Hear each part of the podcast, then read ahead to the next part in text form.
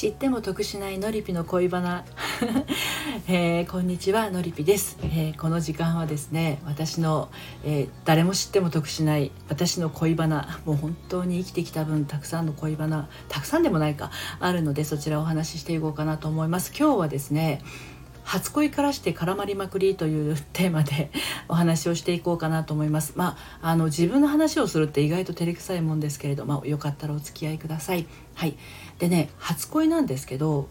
私の初恋はね、小学校5年生なんですね。うん、2年間の片思いをしましたね。はい、同じ陸上クラブで、まあ、好きになった理由が全くわからないんだけど気づくと目で追っているっていうこのいわゆる恋愛で起こりがちな感覚っていうのを感じたのは小学校5年生でしたね。であの小学校6年生の時にですね電話でね気持ちを伝えたっぽいんですよ私。なんでそんなことしたんだか分かんないんですよねそれも。うん、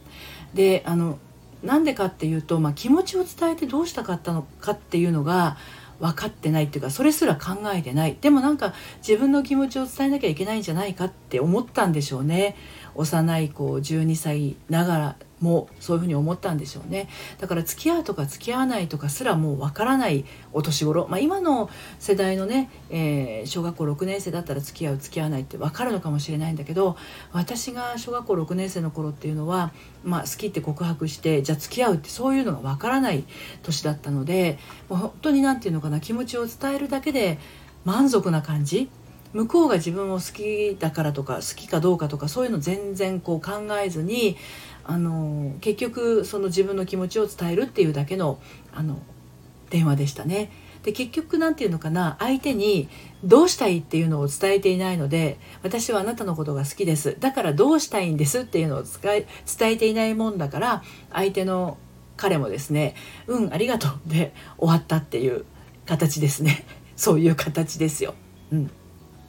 で、えーと、中学校に進学しますね私の行ってる中学校は行ってた中学校は3つの小学校が集まって、えー、まあその3つの学校分増えてくるわけですからあの今までね小学校は4クラスしかなかったのが中学校になったら7クラスになってものすごくこう人が増えるわけですよね。なんだけど、まあ、いろんな男子とかも見てるんだけどやっぱりね中1になってもその人のことが好きなわけですよ。でもクラスはね別々になっちゃうわけなんですね。はい。しかしですよ。